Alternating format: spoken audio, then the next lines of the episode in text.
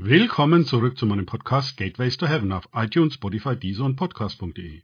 Mein Name ist Markus Herbert und mein Thema heute ist die Herrlichkeit des Herrn, Teil 11. In diesem Podcast setze ich die Reihe über die Herrlichkeit des Herrn weiter fort. Im letzten Podcast sprach ich darüber, wie David den Bauplatz für das Haus des Herrn ausfindig gemacht hat. Doch, bevor David starb, tat er noch mehr dafür. 1. Chronik 22, 2 bis 4. Und David befahl, dass man die Fremden versammeln solle, die im Land Israel waren, und er stellte sie an als Steinhauer, um Quader für den Bau des Hauses Gottes zu behauen. Und David ließ Eisen in Menge für die Nägel zu den Torflügeln und für die Klammern bereitstellen, und Bronze in einer Menge, dass es nicht zu wiegen war, auch Zedernholz ohne Zahl. Denn die Sidonier und die Tyrer brachten Zedernholz in Menge zu David. Dieses Verhalten von David beeindruckt mich sehr. Er akzeptiert das Reden von Gott, dass er nicht das Haus des Herrn bauen darf, ohne zu klagen und zu murren. Stattdessen arbeitet er daran, alles bereitzustellen, damit sein Sohn Salomo dieses Haus bauen kann. Wie oft ist mir diese Einstellung begegnet? Wenn nicht ich, dann keiner. Das Reich Gottes funktioniert jedenfalls nicht über Egoismus. Das erinnert mich an Philipper 2, 4. Tut nichts aus Eigennutz oder um eitler Ehre willen, sondern in Demut achte einer den anderen höher als sich selbst, und dann jeder sehe nicht auf das Seine, sondern auf das, was dem anderen dient. David hat dies perfekt beim Bau des Hauses Gottes umgesetzt. Das hat sicherlich einen großen Teil zu dem Segen, der von dem ersten Tempel ausging, beigetragen. Vers 5. Und David sagte sich, Mein Sohn Salomo ist noch jung und zart. Das Haus aber, das dem Herrn gebaut werden soll, soll überaus groß werden, zum Preis und zum Ruhm in allen Ländern. So will ich denn das Nötige für ihn bereitstellen. Und so stellte David Vorrat in Menge bereit vor seinem Thron. Auf der einen Seite sah David, dass sein Sohn noch zu jung war für solch eine gewaltige Aufgabe. Auf der anderen Seite sah er, wie Gott auch, das Potenzial, an dieser großen Aufgabe zu wachsen für seinen Sohn. In den nächsten Versen erklärt David seinem Sohn die Umstände, warum er nicht das Haus bauen durfte. Und dann ermutigt er Salomo, sich dieser Aufgabe zu stellen. Verse 6 bis 13. Und er rief seinen Sohn Salomo und gebot ihm, den Herrn, dem Gott Israel, ein Haus zu bauen. Und David sagte zu Salomo, Mein Sohn, ich selber hatte in meinem Herzen vor, dem Namen des Herrn, meines Gottes, ein Haus zu bauen. Aber das Wort des Herrn geschah zu mir, indem er sprach. Du hast Blut in Menge fließen lassen und große Kriege geführt. Du sollst meinen Namen kein Haus bauen, denn viel Blut hast du vor mir auf die Erde fließen lassen. Siehe, ein Sohn wird dir geboren werden. Der wird ein Mann der Ruhe sein, denn ich werde ihm Ruhe schaffen vor all seinen Feinden ringsum. Denn Salomo wird sein Name sein, und Frieden und Ruhe werde ich Israel geben in seinen Tagen. Der soll meinem Namen ein Haus bauen, und er soll mir Sohn, und ich will ihm Vater sein.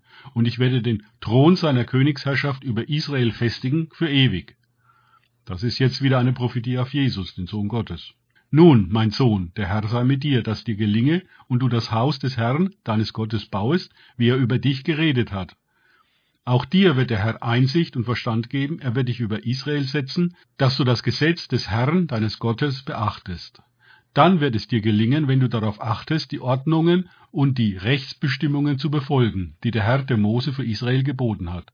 Sei stark und mutig, fürchte dich nicht und sei nicht niedergeschlagen.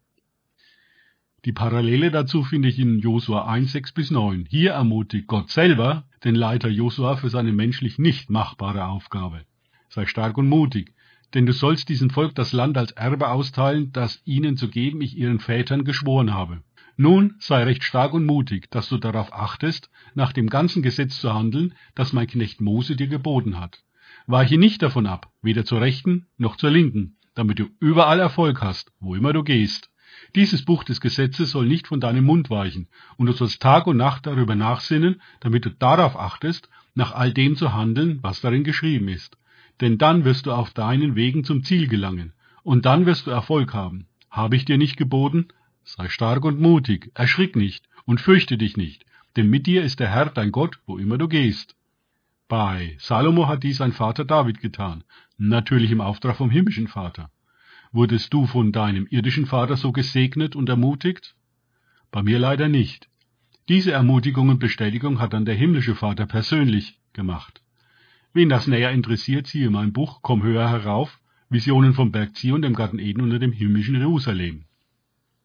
In den Versen 14 bis 16 beschreibt David dann, was er für den Hausbau schon bereitgestellt hatte. Und siehe, durch meine Bemühung habe ich für das Haus des Herrn 100.000 Talente Gold und eine Million Talente Silber bereitgestellt. Und die Bronze und das Eisen sind nicht zu wiegen, denn es ist in großer Menge vorhanden. Auch Holz und Steine habe ich bereitgestellt. Und du wirst noch mehr hinzufügen. Und Handwerker sind bei dir in Menge, Steinhauer und Arbeiter in Stein und Holz und allerlei Sachverständig in jeder Arbeit. Das Gold, das Silber und die Bronze und das Eisen sind nicht zu zählen. Mache dich auf und handle, und der Herr sei mit dir. David hat hier seinem Sohn Salomo sehr viel vererbt, allerdings mit der Bedingung, dem Herrn ein Haus zu bauen. Salomo hat dies dann umgesetzt und den ersten Tempel erbauen lassen. Dies war ein sehr prächtiger Tempel zu Ehren Gottes, der damals weltweit bekannt wurde und die Menschen in Erstaunen versetzte. Was können wir daraus lernen? Das Neue Testament, der neue Bund, konnte nur durch den Tod von Jesus Christus und seine Auferstehung wirksam werden. Wenn wir unser Leben Jesus Christus übergeben, sind wir seine Erben.